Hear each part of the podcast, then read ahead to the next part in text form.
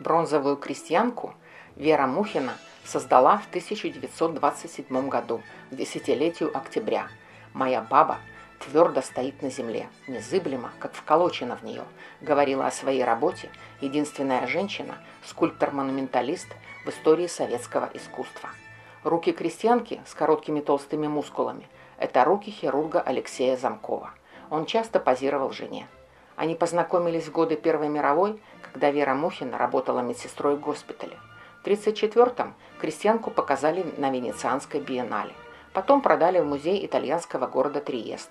После Второй мировой этот первый бронзовый отлив перешел в собственность Ватиканского музея. Для Третьяковской галереи сделали копию. В 40-х скульптор увлеклась стеклом. Граненые стаканы были и раньше. Мухина усовершенствовала их форму добавив поверху усилительное кольцо. Стаканы идеально подошли для посудомоечной машины в советских общепитах.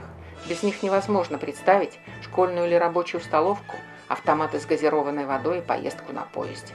Универсальная мерка на кухне каждой хозяйки. Первую партию выпустили в 43-м на старейшем заводе в Гусхрустальном 11 сентября. Этот день отмечается как день граненого стакана. А вот форму советской пивной кружки – Вера Игнатьевна действительно придумала сама. На минуточку.